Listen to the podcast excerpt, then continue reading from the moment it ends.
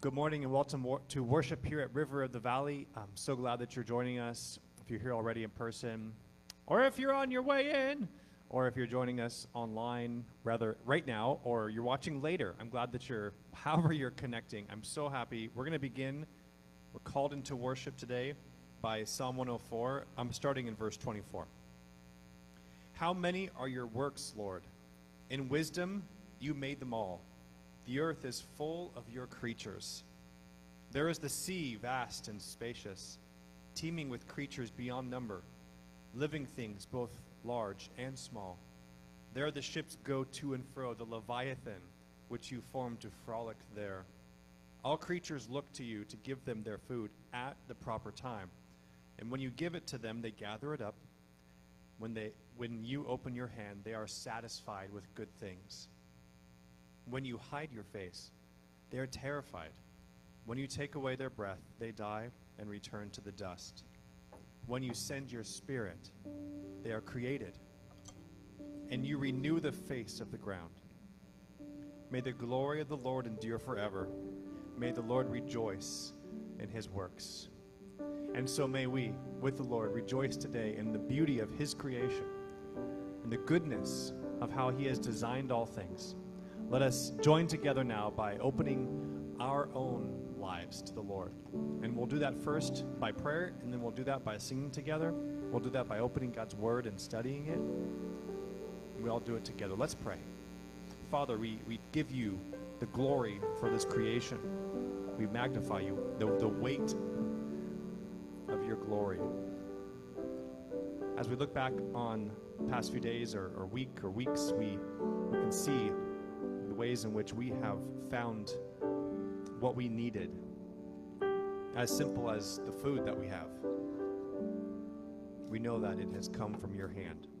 And so we pause now to simply thank you, to express our recognition that you are the one who is providing for us.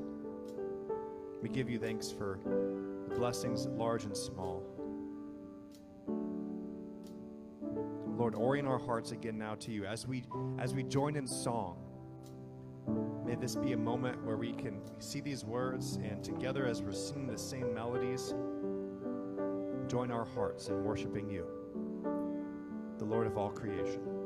Amen. Amen. Let's stand and worship the Lord together.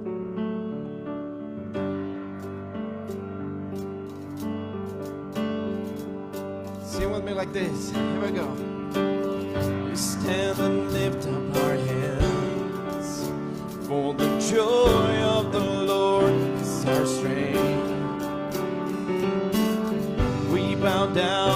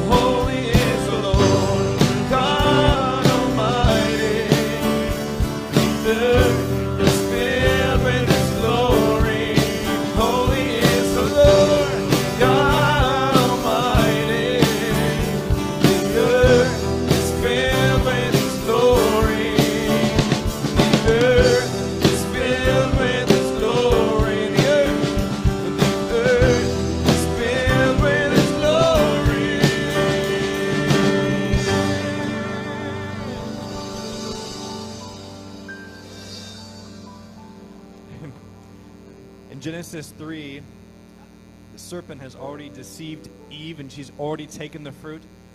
She's given it to Adam. Adam has already eaten. And so God comes and confronts them. And this is the response when God asks Adam, "What have you done?" The man said, Genesis 3:12, "The woman whom you gave to be with me, she gave me fruit of the tree, and I ate." Then the Lord God said to the woman, What is this that you have done? The woman said, The serpent deceived me, and I ate. This is our reality. We get deceived.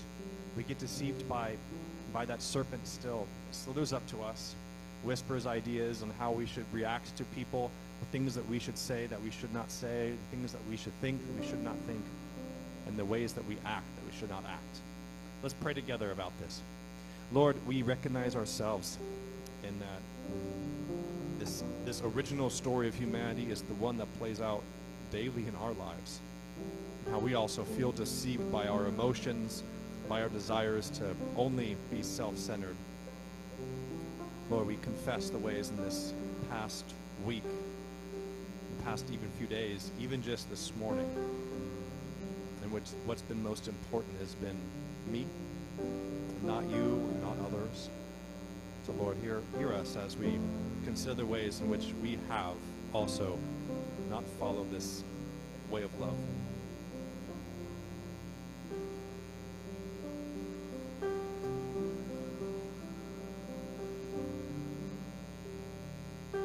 Amen. So the gospel, of course, being that this this serpent would be defeated, the ultimately the tempter ultimately the way that we are deceived would be taken away. Ultimately, that's what the gospel is about. That evil would be no more. That it would be taken from us, even the temptation to want to do what's wrong. Because we couldn't get out of our own way. So Jesus came to make a way. And now we don't even have to wait for this. This is something he offers us today, which we'll talk about during our sermon time. But this way that he offers, Paul writes about in his letter to the Colossians. Therefore, he says, put on then, as God's chosen ones, holy and beloved, compassionate hearts, with kindness, humility, meekness, and patience, bearing with one another, and if one has a complaint against another, forgiving each other, as the Lord has forgiven you, so you also must forgive. And above all these, put on love, which binds everything together in perfect harmony. Let's respond to the grace of God by singing this chorus together.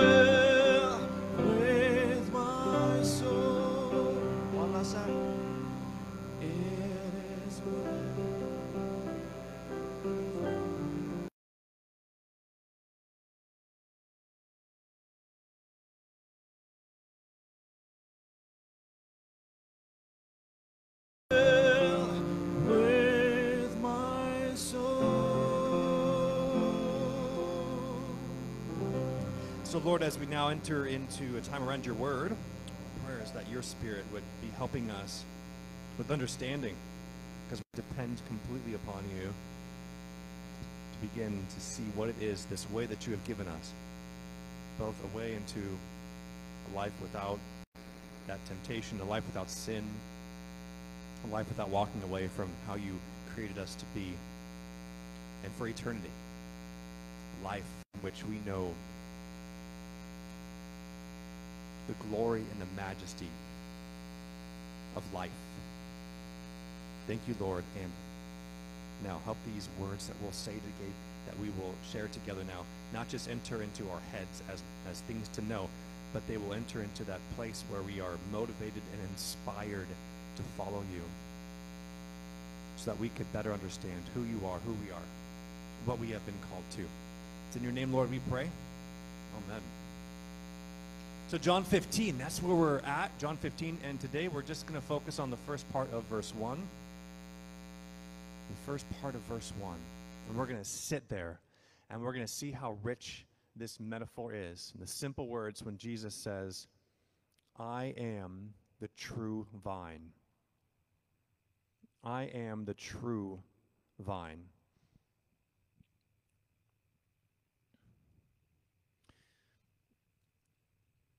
They have a new name for me.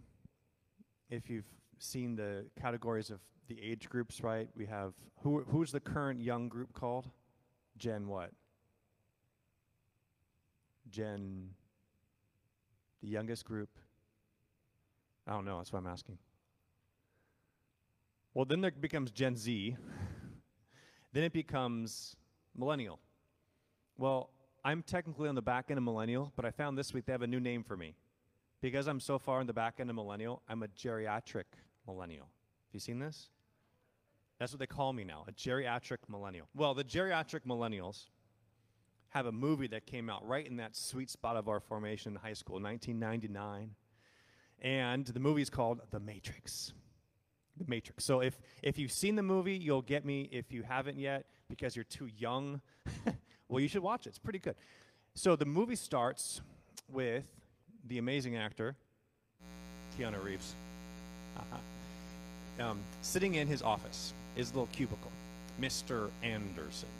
He sits in his office cubicle and he starts he's he's looking at his life and it it seems you could tell by by the way he's trying to portray his character.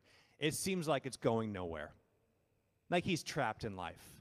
He doesn't understand the point, he's searching for something more. And then he begins to be contacted through his computer, through a phone call. And eventually, this contact leads him into a place where he's given a choice. Two different colored pills are offered to him one's red, and one is blue. Now, blue means he can just go back on living his life as if as if he hadn't learned about a second option. It's the path of least resistance and to just keep spinning his wheels as if life were a nonstop treadmill.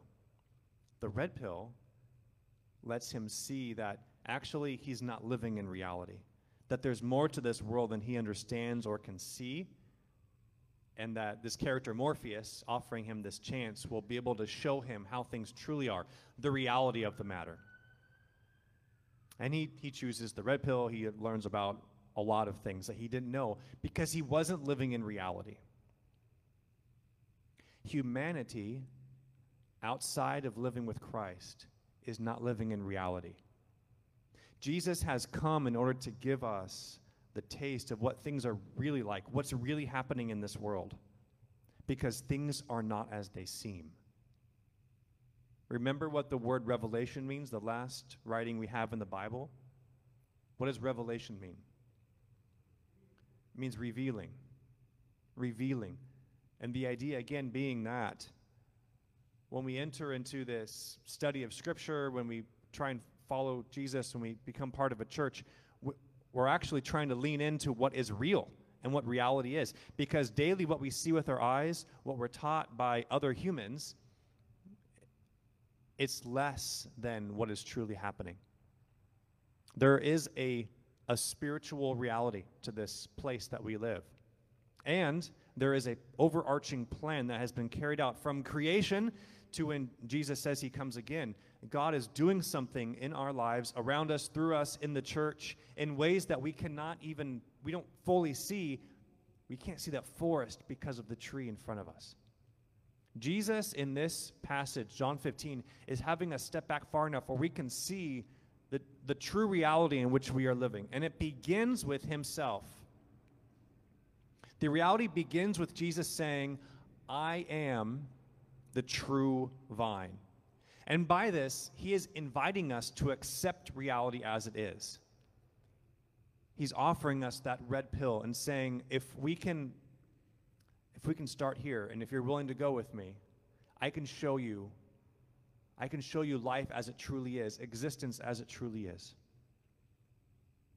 He says in verse 4 and in verse 9, Remain in me as I also remain in you. And then he'll say also in verse 9, As the Father has loved me, so I have loved you.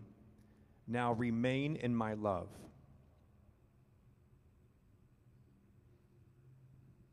Do you see two things about this scriptures that they both have in common here?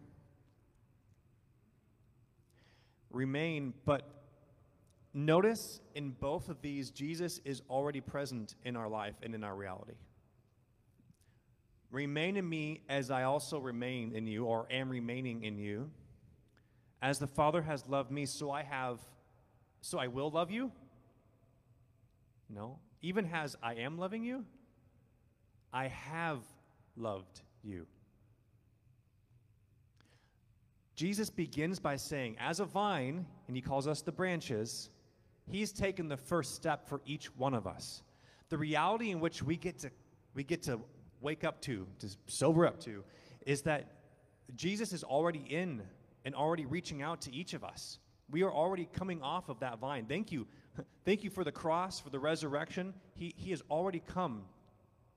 He's already done this action before all of us were born. This is 2,000 years ago this happens. And now we, we are living into what Jesus has already done. He says, I am already remaining in you. He says, I have already loved you. And now I am asking you to remain in that, Patty, right? To remain in that. Like we said uh, last week, to make your home, to make your dwelling in what I have already done. The reality is that Jesus took the first step, not me. The Lord sent the fullness of himself in human form even before we were born. There's nothing that we could have done to affect what happened 2,000 years ago. And even those who were living then, God had been talking about that moment, that it was his plan through the prophets since the beginning of time. This has been the will of our good and loving Father. That you and I would be here today having already had the first step taken by someone else, not by myself. And Jesus already says, I am the vine. You are already coming out of me as branches. Now, what's left to you is to abide and dwell and make your home there or not. Right? In the Presbyterian Church, we, we will baptize babies. And some people would say, well, why? Because you're not having a chance to actually accept that the faith is for them. This is why. Because we see in scriptures that the Lord God has already reached out to us in love. Already says that, that we are branches coming off of that vine. And then as the child grows up, just as it says here, they will, they will choose to either remain or not, to make their home or not in what God has already done. But the point being, God has done the first step for us. He is the vine. We are the branches in that order. One of my, I think probably my favorite resurrection story has to do with this guy, Thomas, who we typically, you've heard me say, called Doubting Thomas, but I think that's a terrible name for him. It's in the last part of the Gospel of John, chapter 20. The day of the resurrection, the now 11 disciples, well, Thomas is not there, 10 disciples are gathered in the upper room. And even though the doors are locked, who shows up? Jesus. It says he all of a sudden came in the midst of them. And he shows himself to them it's an amazing experience. I don't think any of us could imagine. Well, someone's not there, and it's, yeah, Thomas is not there. So the disciples go and they say, Thomas, we were in the upper room. Jesus showed up. Crazy. What's Thomas say? Ah, that's way too much for me to, to believe. Resurrection? That's way too much for me to believe. And he says famously, Unless I put my fingers in the holes in his side and in his hands, I can't believe. I can't believe. Interestingly, though, Thomas stays in the church with his unbelief. The next Sunday, a week later, they're having their worship service again. Thomas is there. He has remained in the community of faith. And why? Throughout the course of Jesus' life, Thomas has been seeing what Jesus would do. He hears what Jesus has said. He's seen the response in the community of faith and what the church looks like when they're following the vision of Jesus. And it has been compelling for Thomas. It's been compelling for all the disciples. Glory, that word means gravity. They've been able to see the glory of God, the gravity, the gravitas of God, the weightiness of God taking form on earth. And Thomas, like the other disciples, were compelled by this. Earlier in the gospel in John 6, after Jesus, again, famously feeds the 5,000 people, that they come back the next day and they're, they're looking for Jesus. And he's like, you know what? You all are here because you want to see miracles, you want to be fed. That's not what this is about. He says, if you want to live in reality, here's the red pill. If you want to live in reality, you have to eat my flesh. Gross. That's what everybody said. this teaching is way too hard for us, they said. And it, in the Bible, it says, many of those who were following him stopped that day because of that one sermon. Because he said, You have to eat my flesh. Now, we, we understand now that he was talking about this spiritual reality in which we participate in the life and death and resurrection of Christ, which we embody in the table, in, in the communion that we take monthly together. But many of those followers didn't understand. They weren't willing to go along with Jesus. Jesus, watching these many people walk away, thousands had been there. He destroys his megachurch in one day, and he walks to his core team, his session, his leaders, and he asks them, Are you too going to walk away? Are you too going to walk away? And Peter's response is,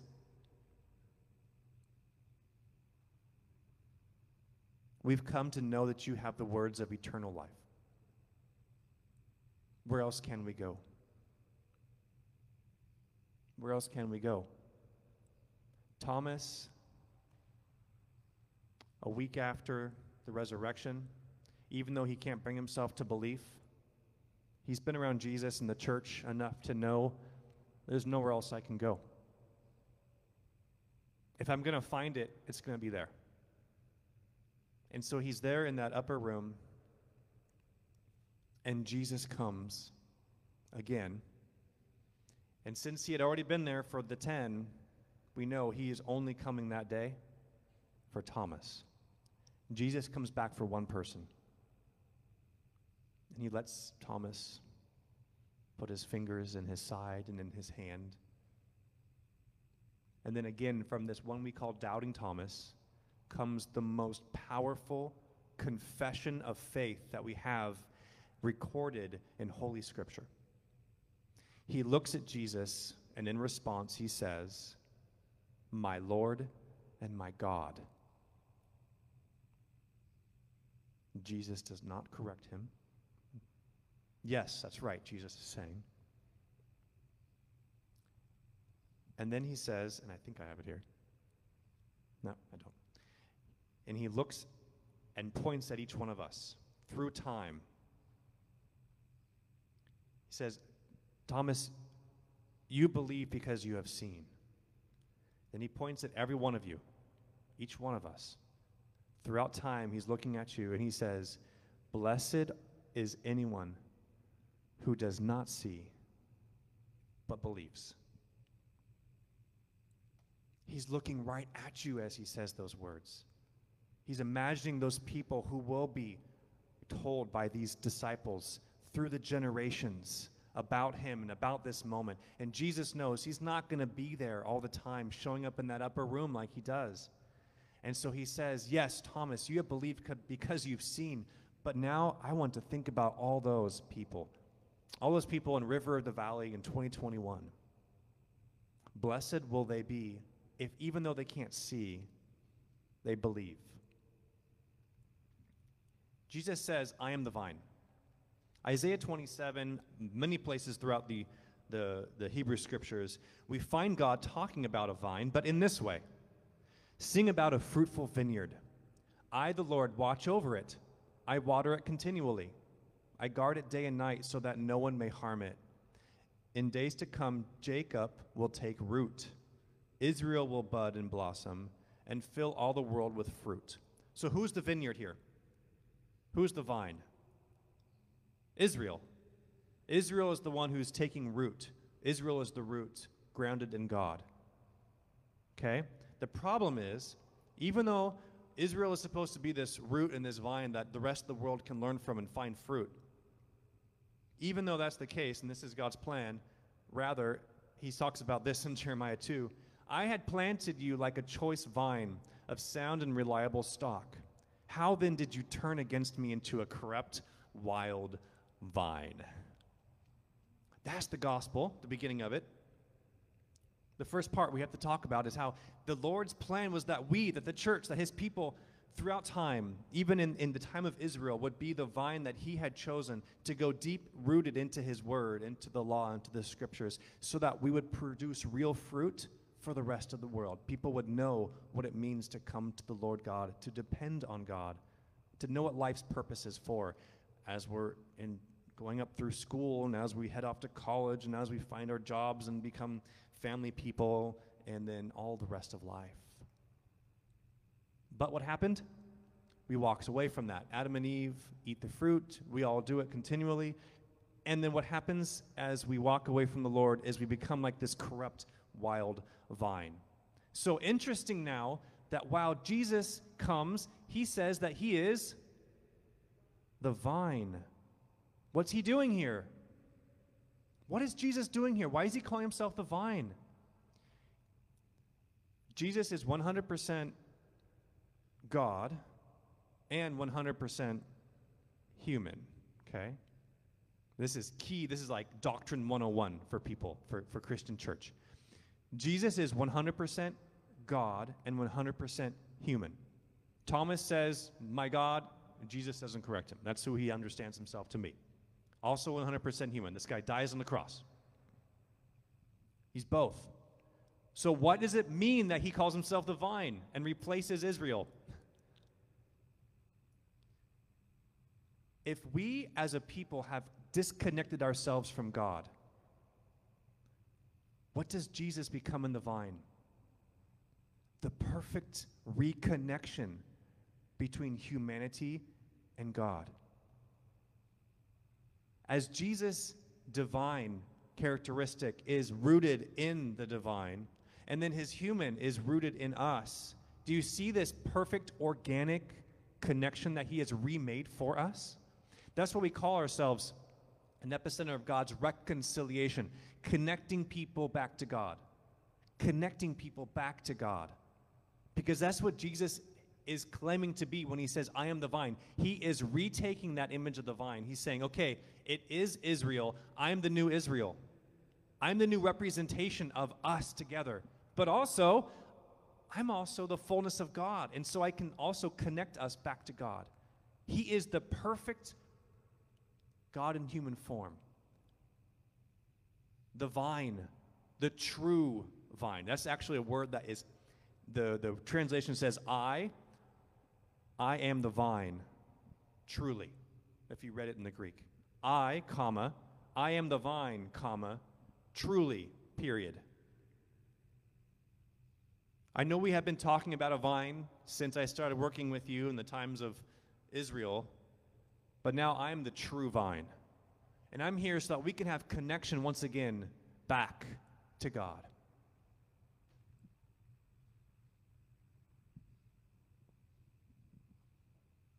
I did out of order. That's why.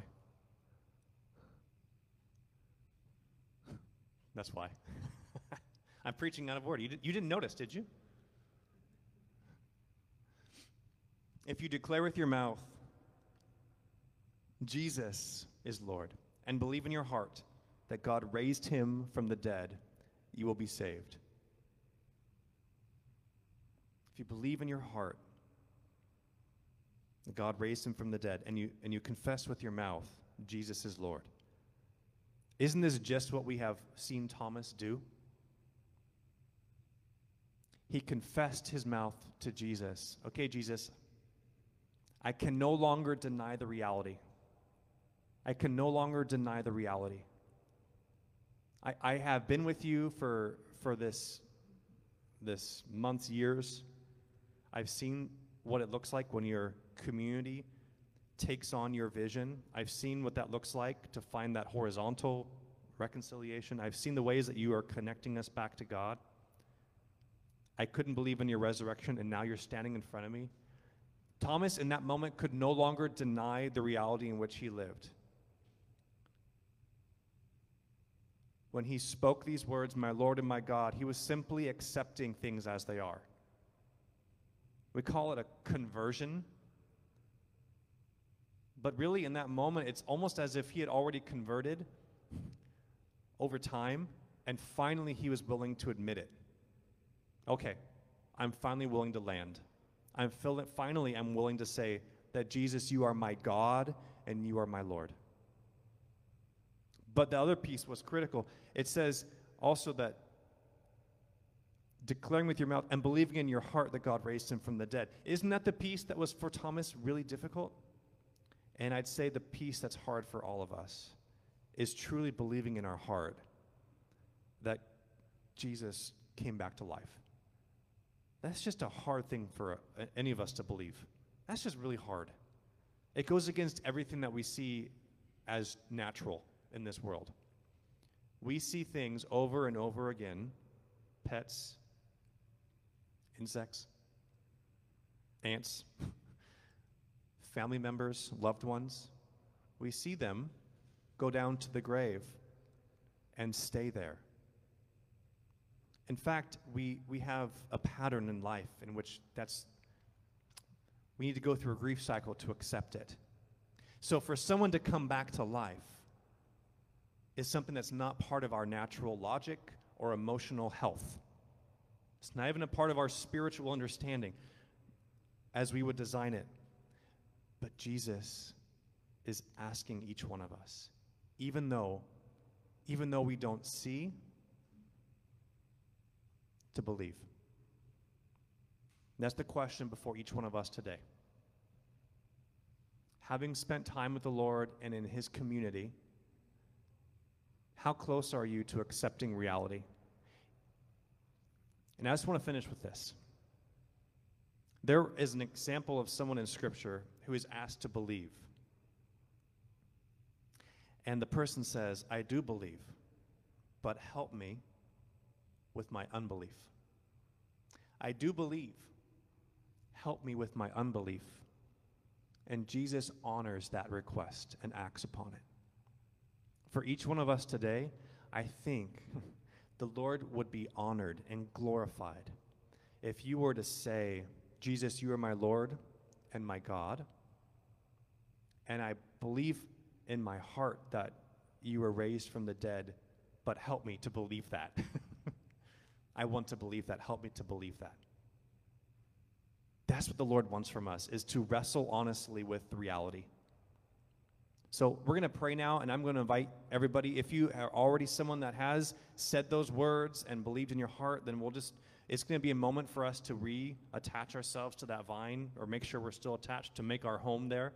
And then also have a space for anyone that is still wrestling with landing on that belief to do that or to ask the Lord to continue to help them with their unbelief. Would you pray with me? Lord God, we hear you calling yourself this vine. And Jesus, we see what you did with Thomas.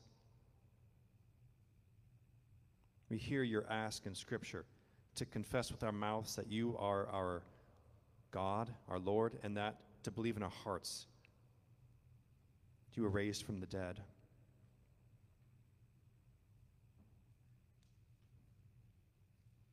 Father, we want to stand as a community now of faith. And at times, that faith is something hard for us to come by. And you know this. You know this.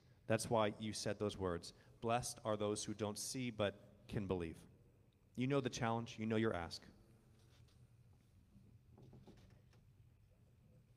But Lord, today we are willing to confess with our mouths that you are my Lord and my God.